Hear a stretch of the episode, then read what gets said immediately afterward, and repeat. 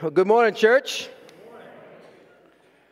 We'll be looking at that passage and really the rest of that chapter in a moment, and so you can keep your Bibles open to Isaiah chapter 2. There were three men who were on a business trip together, and they shared a room on the top floor of a skyscraper hotel 78 stories high. After a long day of meetings, they returned to the hotel and they couldn't wait to get to their room and just call it a night. Unfortunately for them, though, the elevator was not working. And they were told it would be hours before it was up and running again. And so they agreed to take the stairs. They came up with this plan to make their climb a little less painful. For the first 26 stories, one guy would crack jokes. For the second 26 stories, the second guy would tell happy stories. And then for the last 26 stories, the third guy would share some sad stuff. Well, the first 26 stories went by rather quickly as Tom told one funny joke after another. And then as they walked the second stretch of 26 stories, Jim shared several happy stories himself, and the climb actually didn't seem too bad. But then they had a few, Bill then had a few sad stories to share as they were on their final stretch of 26 floors. And about after an hour of this climbing, they were two stories away when Jim began his last sad story. He turned to the other two and said, Okay, guys, here's my last sad story. I just remembered that I left my room keys in the car. now, doesn't that feel like life sometimes, though? It really does. Living in the real world can be downright exhausting, if not maddening. We think of, of what it could be, and we're not there, far from it. See, dealing with what is, not what should be, is where we often find ourselves. The ideal is often at odds with reality. And the world really is made up of idealists and realists. In this room, there are those who lean toward idealism and others who are more bent on realism. I know there's a spectrum in there and that it may depend on the situation, but idealists see the possibilities. You're, you're a little more future oriented. How many of you in this room tend to be more of an idealist than a realist? You can show you up your hands. You can actually participate. Wow, it's even less than first. Okay, now how many, with realists now, they deal more with present tense. They deal with what is in front of them. Realists are more concrete. Who are the realists here? My hand would go up. Now, no show of hands here, but how many of you are married to the opposite? no, no, see, you, you couldn't follow instructions. Same with first service, they didn't either. Now, Isaiah chapter 2. Isaiah chapter 2 is both for the idealist and the realist. So if you're not there in your Bibles, look with me at Isaiah chapter 2 in your Bibles as we continue in our sermon series that addresses the question why are we here? Not why are we here in this room today, though that may be part of it, but why are we here? Why are we here? Why do we exist? What is our purpose? Why are we here? And that's what we're working on as we go through this book. And as we move from Isaiah chapter 1 into Isaiah chapter 2, the shift in mood um, seems rather abrupt. You can almost feel the tension between the real and the ideal. And we've seen the last two weeks as we've looked at chapter one that the people of Judah were in need of great repentance. They were going through the motions of worship. Their hearts had drifted from knowing God, and they were living in rebellion and hypocrisy and indifference to the injustices around them in the world. Now, as we come to chapter two, Isaiah gives a, a poetic sermon of the glorious future for God's people, he paints a picture in the front end of this of the ideal. The realistic condition of what Israel had become stands in our memory, however, as we now see their glorious destiny. And it kind of causes us to wonder how can this Israel become that Israel? How can this Israel, in this present state, as we're reading it here, become that Israel of what Isaiah speaks of here in Isaiah chapter 2. Now, Isaiah chapter 2 is carefully structured. It's, he's not, Isaiah's not meandering. I'm not going to get into all the parts of that, but it's, it's a very well structured chapter. The chapter's set up in two parts the ideal and the reality. The ideal and the reality. In verses 1 through 4, we have the ideal, which is meant to inspire us. Then verses 6 through 21, we have the reality, which is meant to kind of convict us a little bit. And then I'm going to end with an invitation in verse 22. All right, the ideal. Chapter 2, verses 1 through 4, the ideal. And after the superscription here, the introduction of verse 1, that reminds us that this is what Isaiah saw concerning primarily the two southern tribes of Judah.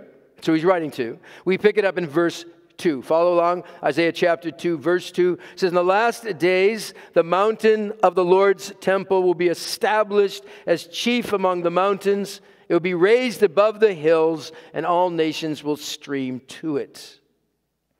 Now, what are the last days that Isaiah saw here? By the way, more literally, last days, that phrase is in the afterward of these days. Isaiah is directing them to something in the future. It seems to point to Christ's second coming that we sang about earlier as the last days began the moment Christ came the first time. Now, all the, the dominoes are put in place, if you will, ready to topple at that moment when Christ returns for his church. To what specifically Isaiah is speaking to here in these first four verses, we can only guess. And so I'm really not going to go down that road this morning. Or whether or not here that that day will literally mean, as it's speaking of here, that the city of Jerusalem will physically be lift, uplifted, as the prophet Zechariah hints at elsewhere. We can be sure of this. Jerusalem will be the focal point from which all the nations, all the people of the world will be blessed. Peoples from all the earth will be drawn to God's righteous kingdom. Jerusalem will be the center for worldwide worship. There will be a day in which all nations will know that Yahweh God is the true God. It says, all the nations will stream to it, which is the idea of a spontaneous response to God's grace. That the gospel then has spread throughout the world. That's the picture to what specific time frame isn't the point, is seeing that God will have his day. Verse 3 Many people will come and say, Come, let us go to the mountain of the Lord, to the house of God, the Jacob. Of Jacob, he'll teach us his way so that we may walk in his paths. Now, it's worthwhile to note that the mention of the mountain in verse in this verse but also the mountain he mentions in verse 2, it's really to emphasize that God alone will be exalted. God alone. In the days in which Isaiah lived, it was commonly believed that gods, little g now, gods lived in the mountains. They lived in the mountains, closer to heaven, perhaps. That's what they were thinking was. Their gods lived in the mountains, and people in that day often located their shrines on hills and mountaintops. We see it in Greek mythology mountains, hills. And so when it speaks of the mountain of the Lord, well, God chose this, this measly little unimpressive hilltop in the land of Israel to be the place where he should be worshiped. And this statement here, the mountain of the Lord, it's really taking a shot at all those gods, those false gods, to speak of one and only God, Yahweh God, who's greater than all their gods in the mountains. Because he is God of the mountain. He made the mountain. And it's really a slap in their face because that's where their gods lived. So, and, and, and we know what Isaiah didn't know. There was on the hill of Calvary that Jesus shed his blood. It was because of the cross that all people can be forgiven of their sins, and the gospel can now go out to all nations and all peoples. And the final and glorious consummation of all that Isaiah sees here will then be a reality. God will have his day. God will have his day when it will be evident to all that there's only one way, not many ways to heaven. He will have his day when he alone will be exalted. It begs the question Does he have that place of exaltation in your life right now? Does he? Notice what else he says of this day, verse 4. He says, He will judge between the nations, and will settle disputes for many peoples. They will beat their swords into plowshares and their spears into pruning hooks. Nation will not take up sword against nation, nor will they train for war anymore. Now, won't that be nice? Because in this world, there's much war, there's a lot of wars. In this world, there is much conflict. A young boy once went to his dad and asked, Dad, Dad, how do wars begin? Well, he answered, Well, son, take the First World War. That began when Germany invaded Belgium. Immediately, his wife interrupted him and said, Tell the boy the truth. It began when someone was murdered. The husband snapped back, Are you answering the question or am I? Well, the wife walked off in a huff, slammed the door behind her, and when the dishes, you know, stopped rattling, there was an awkward silence. Well, the son broke the silence by saying, Dad, never mind. I think I know how they started. right? Right? We have this conflict. We can't get along. And as long as sinners rub up against each other, there will be conflict. There will be a day when no petty issues will divide us, no strife, no divisions. There will be peace. And we have a picture here of that ideal a future day when we won't need any national defense budget, a future day when we will no longer need to prepare men and women for battle, a future day when we have no need for United Nations. And I'm really restraining doing any editorial right now. If you get my drift. Yeah. We won't need any military equipment. War will be obsolete. And nobody is going to win the Nobel Peace Prize for it. It will come through Christ's work and his work alone. Isaiah gives us the ideal. It's a picture of perfect peace, world peace. this is what we all long for. This is the ideal we all long for. Whether, whether you're an atheist or someone's a secularist or a Christian, we all want peace. We want this kind of world. This would be a world worth living in. Imagine. Imagine. There are no countries. It isn't hard to do. Nothing to kill or die for. No religion, too. Imagine all the people living life in peace. You may say that I'm a dreamer, but I'm not the only one. I hope someday you'll join us and the world will be as one. Now, listen, you can imagine this and imagine that all you want. It won't bring it to pass. You can visualize world peace, and it won't bring it to pass. You can visualize it all you want, just thinking about it won't cut it. The ultimate and only peace will come, first of all, when Jesus Christ is in control of your life. You then have a peace that surpasses all understanding. But number two, the world will, know, will have peace when the Prince of Peace returns, Jesus Christ, and, and he blows all the governments away and he sets up his kingdom. Listen, there is no perfect form of human government. We've tried. We've tried with monarchies. There have been autocrats that have tried to rule. We've tried it with democracy. Democracy is not the perfect form of government. Look at us. We're a mess.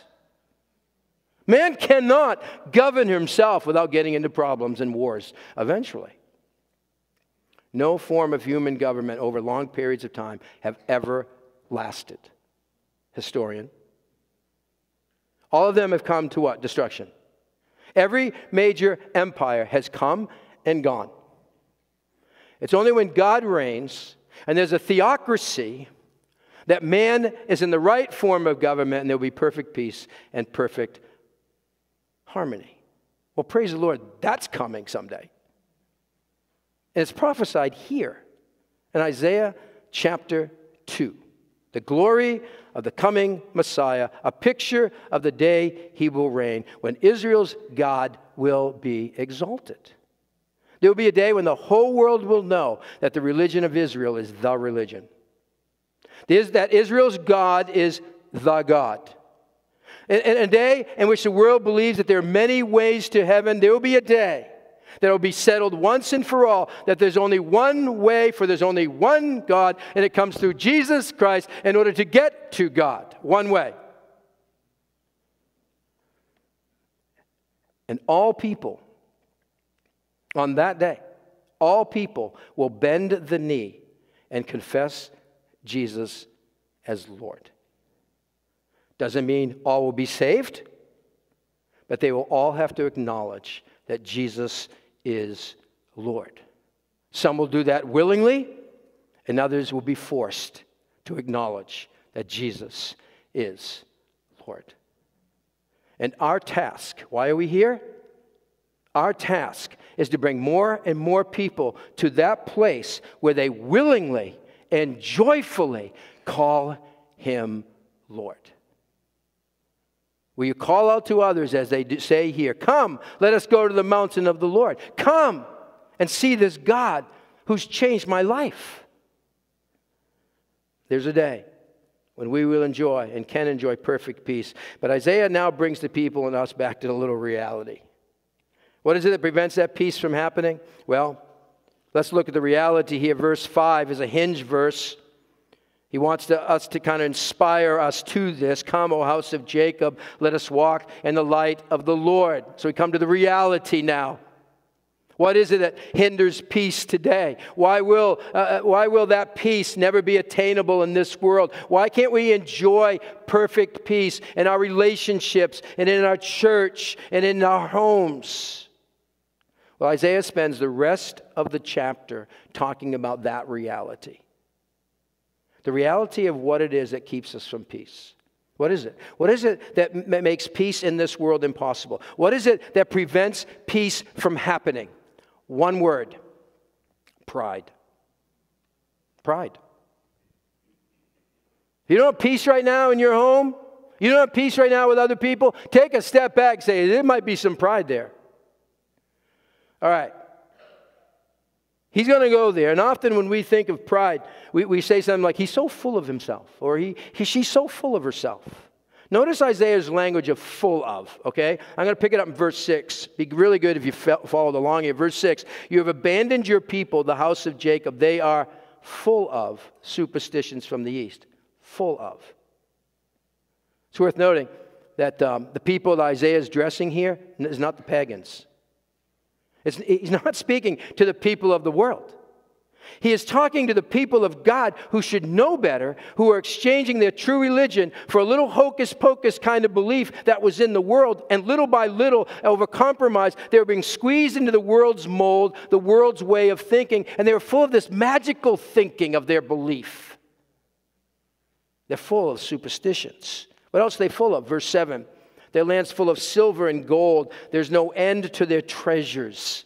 You know, no end to their treasures. You see, the more you have, the more self reliant you can become. Full of wealth, it says, full of possessions. They had, and, and they lost their sense of need for God. Boy, doesn't that happen? He goes on, their land is full of horses. There's no end to their chariots. And what that means is they were trusting in their own defenses to protect themselves. But you see it here? Full of, full of, full of. And what's the reality of the people?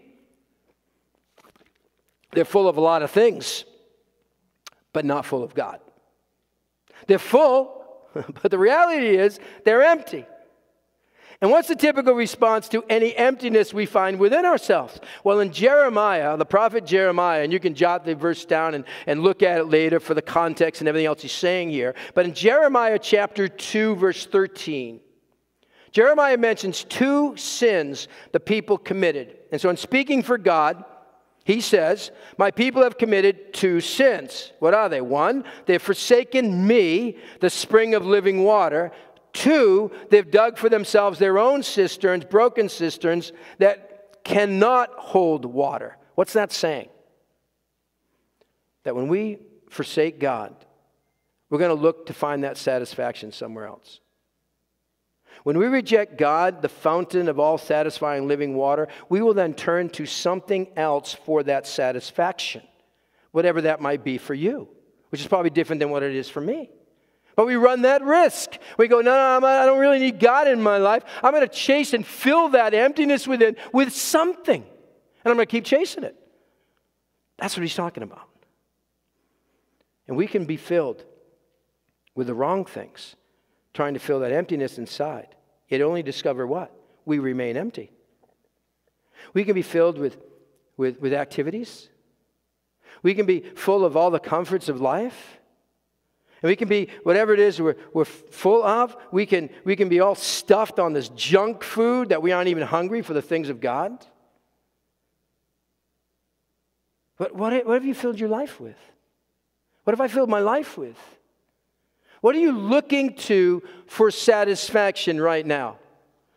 Is it cutting it? Tim Keller speaks to this when he says, Sin isn't only doing bad things, it's more fundamentally making good things into ultimate things. Sin is building your life and meaning on anything, even a very good thing, more than on God. Now, get this whatever we build our life on will drive us and enslave us. Sin is primarily idolatry. And that's where Isaiah goes next in verse 8. It says verse 9 on the screen, but it's verse 8. Their land is full of idols. They bow down to the work of their hands, to what their fingers have made. There's a little sarcasm in there. They're bowing down to something they have made. They made it and go, I'm now going to bow down to this. It's ridiculous. It's absurd. It's absurd. It's not so funny when we actually do it, though. The word for idols here means non gods, no existence, uh, no reality behind them. It literally um, idols here, it means nothings. Nothings. And so an idol is anything besides God Himself that I need to be who I am. Something so I do not feel worthless. Now, here's the tricky part even good things can become idols when we need them to establish our significance, our meaning, and our identity. And you know one way that's telling to me, for me that, that, that, that I'm, I'm, I'm, I have an idol in my life is when it's taken away from me and how I respond to that. I sulk or I, I can't go on. What are you centering your life and your identity on right now? Your spouse? Partner? So you, you stop becoming over jealous and controlling? Might, might be your children. You got to live your life through them. Might be your career. You might be centering your life and your identity on your possessions or your pleasures or your comforts or even some noble cause. Might be some title. The word to us this morning is don't drown your worth in them. In some shape or form, that idol really is one of self exaltation, pride to stabilize ourselves, especially in the tough reality of life. Only when the Lord is exalted and the depth of your being that your insecurities are finally addressed. Only when we die to the emotional attachment to the things of this world and we, by faith, come alive to emotional uh, possession of God's promised future, something happens deep inside of us. Only when we set our hearts on God and value Him that we discover that God Himself is all we really need. It's there we can really know peace. And God wants that for you. It's only found in Him. To go the way of self exaltation and pride is dreadful. And that's what the rest of the chapter is all about. And you can read uh, these verses for yourself. I encourage you to do this later on. But let me just highlight a few of the verses. You get a flavor of what's going on here. Verse 10 Go into the rocks, hide in the ground from dread of the Lord and the splendor of his majesty. Down in verse 19. Men will flee to caves and the rocks and to holes in the ground from dread of the Lord and the splendor of his majesty when he rises to shake the earth. Look at verse 21. They will flee to caverns in the rocks and to the overhanging crags from the dread of the Lord and the splendor of his majesty when he rises to shake the earth. What does Isaiah see here? To what is he referring? Well, it's actually two parts here that there will be a day of future judgment when God will set the world right. But that day was brought forward in history on the cross of Jesus. That day of Christ coming to redeem all people was the first part. That first part had to happen before the second part could come of him coming again. The hill of Calvary was the ultimate, most important hill of all time. It's where Christ shed his blood on the cross. But, church, listen the Lord of hosts has a day. There will be a day when people want to hide from the terror of the Lord. You know, it's not easy to read this.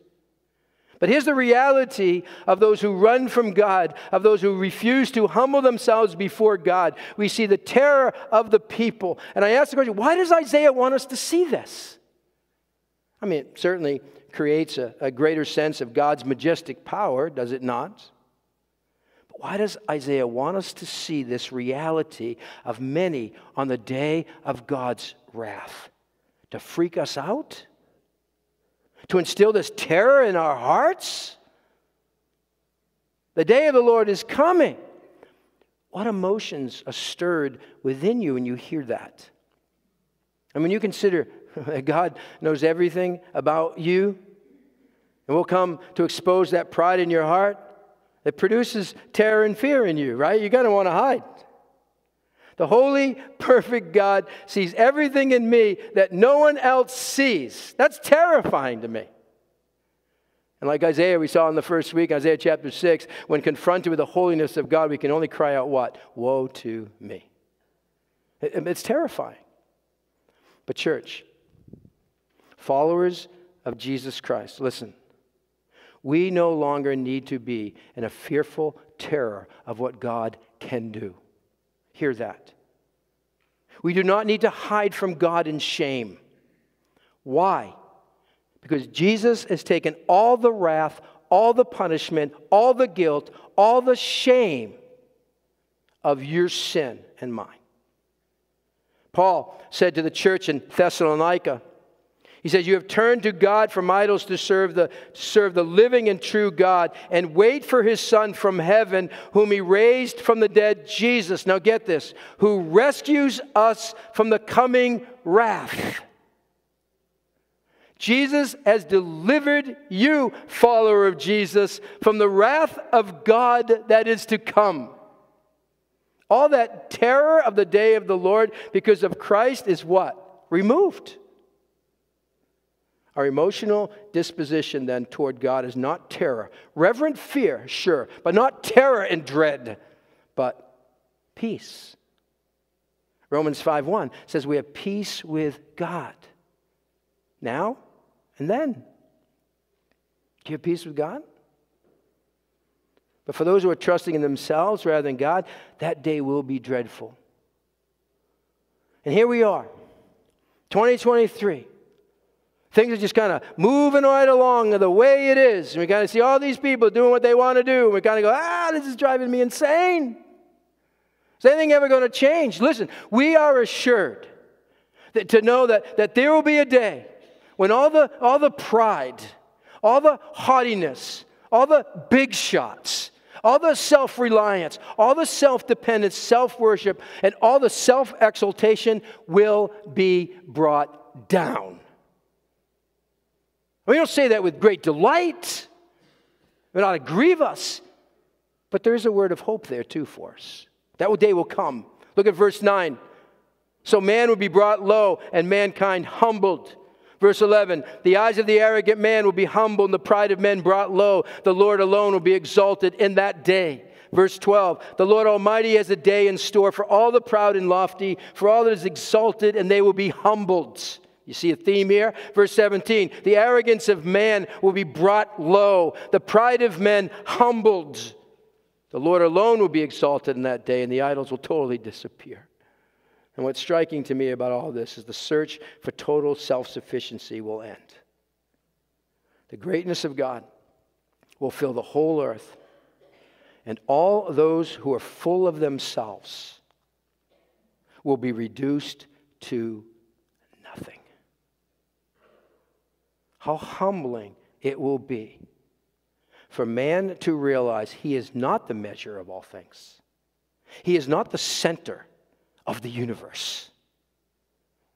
British cartoonist Ashleigh Brilliant, known for his, uh, his one liners, said, All I ask of life is a constant and exaggerated sense of my own importance. really? That sounds freeing. See, pride is being impressed with what we've done than what God has done. Listen, stop regarding yourself so highly. Stop worrying so much about what people think or what you are to others. Are you full of yourself? Am I full of myself? What areas can I be full of myself? It's been said one who is wrapped in himself makes for a pretty small package. Yeah. Yeah, we puff ourselves up. We think we're big shots. Sportscaster and former baseball great Ralph Kiner tells the following story. He says, After the season in which I hit 37 home runs, the most in the league that season, I went to uh, the Pittsburgh uh, Pirates general manager, Branch Rickey, asking for a raise, or else I might go elsewhere. He refused. With great boast, I said, I led the league in homers. I reminded him. The manager asked, and, and, and where did we finish in the standings? Last place, I replied.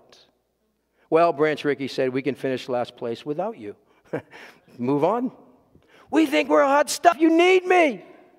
You need me. Really? Those who exalt themselves will be brought down, and those who are brought down, it says, he'll lift up. There's going to be a day when everyone will be humbled by God. Isn't it wise then to humble ourselves now? It was on that cross that your pride and my pride hung Jesus there. It was on that cross that your selfishness and my selfishness hung Jesus there. And when we see rightly what Jesus did, we are humbled. But when we, we see that, that, that on the cross, Jesus took what I deserve, my punishment, it humbles me. It ought to. When I survey the wondrous cross, Isaac Watts wrote, on which the Prince of Glory died, my richest gain I count but loss, and pour contempt on my pride. Because of what Jesus has done for us, we can face the reality of our pride. We don't need to hide. We don't need to excuse it. We don't need to push it away. We don't need to deflect it on others. There's no peace in that. We can confront it for what it really is and say, yeah, there's pride here. And pride is so subtle, isn't it? I, I mean, we can spot it in others and miss seeing it in ourselves. And so I ask the question how is pride being manifested in my life lately? How is pride being manifested in your life? What shape does pride take in you? What does pride look like for you? It's probably self something. You can fill in the something part. Self something. It might be self love, it could be self loathing, it could be self will, it could be self protection, it could be self reliance, self something. What is it? God wants us to see the ideal day, a future day, so we can change how we're living in the present. Here's the bottom line only when we come alive to God's promised future, we dethrone our idols and the Lord alone is exalted within us. Only when we come alive to God's promised future, we dethrone our idols and the Lord alone is exalted within us. I go to the invitation. We're going to hit this quickly here. It's one verse. One verse. Knowing what's going to happen to all those who exalt themselves, Isaiah urges them now, verse 22. Stop trusting in man who has but a breath in his nostrils, meaning he'll stop breathing and it's over. Of what account is he? Now, a theme that we were going to see as we make our way through Isaiah is this matter of what are we trusting in? It's going to come up again and again. Is it, are we trusting in what man can do? If we just get these right pieces to fall into place, we're good. I mean, do we, do we fear people? Whose approval do you crave the most? Whose attention do you feel you need? Whose disapproval crushes you? Fearing man is not the pathway to peace. It's not. Proverbs 29 25 says, Fear of man will prove to be a snare, but whoever trusts in the Lord is kept safe. What's the invitation? Trust God. He has your future, and He has you in the present. He wants us to trust in Him alone. What area do you need to do that right now? Can, can you trust Him with it? What do you need to let go of in order to place your trust in Him alone? Because you see, it's pride.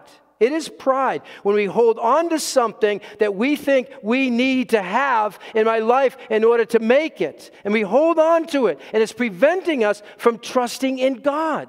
We're holding on to it. That's not peace, that is, that is bondage. In an area of South Africa, and you might have heard this story before, there are melon traps, melon traps used to capture the wily ring-tailed monkey. Legend has it, legend has it, that a small boy devised the ingenious means of catching the monkeys after having accidentally witnessed a ferocious fight between two ringtails over a broken melon. It appeared as if they were willing to die for the delicate seeds. And so the boy, he cut a small hole uh, just big enough for a monkey's hand eh, to go right kind of right in the side of a melon and then he sat off in the clearing and watched. And within moments, legend says, that this ring tailed spotted the melon and he jumped down to investigate. And finding the hole, he stuck his hand into the melon, grabbing a handful of seeds. Now he had a problem. Either drop the seeds and get his hand out, or leave his hand in the melon, holding on to the seeds, and his hand is stuck. The hole was not sufficient to allow the hand now bulging with seeds to pass through. The boy would then step forward and toss a net over the monkey. Even then, the monkey would not release the seeds. So I ask, what are you holding on to so tightly that it now owns you? I got it. I can do this myself. I've got, I have this. God comes along and says, Can you release that and trust me? Because when we can't, that's pride. And there's no peace in that. The pathway to peace is through humility. It's letting go of what you think is the way to satisfaction and meaning.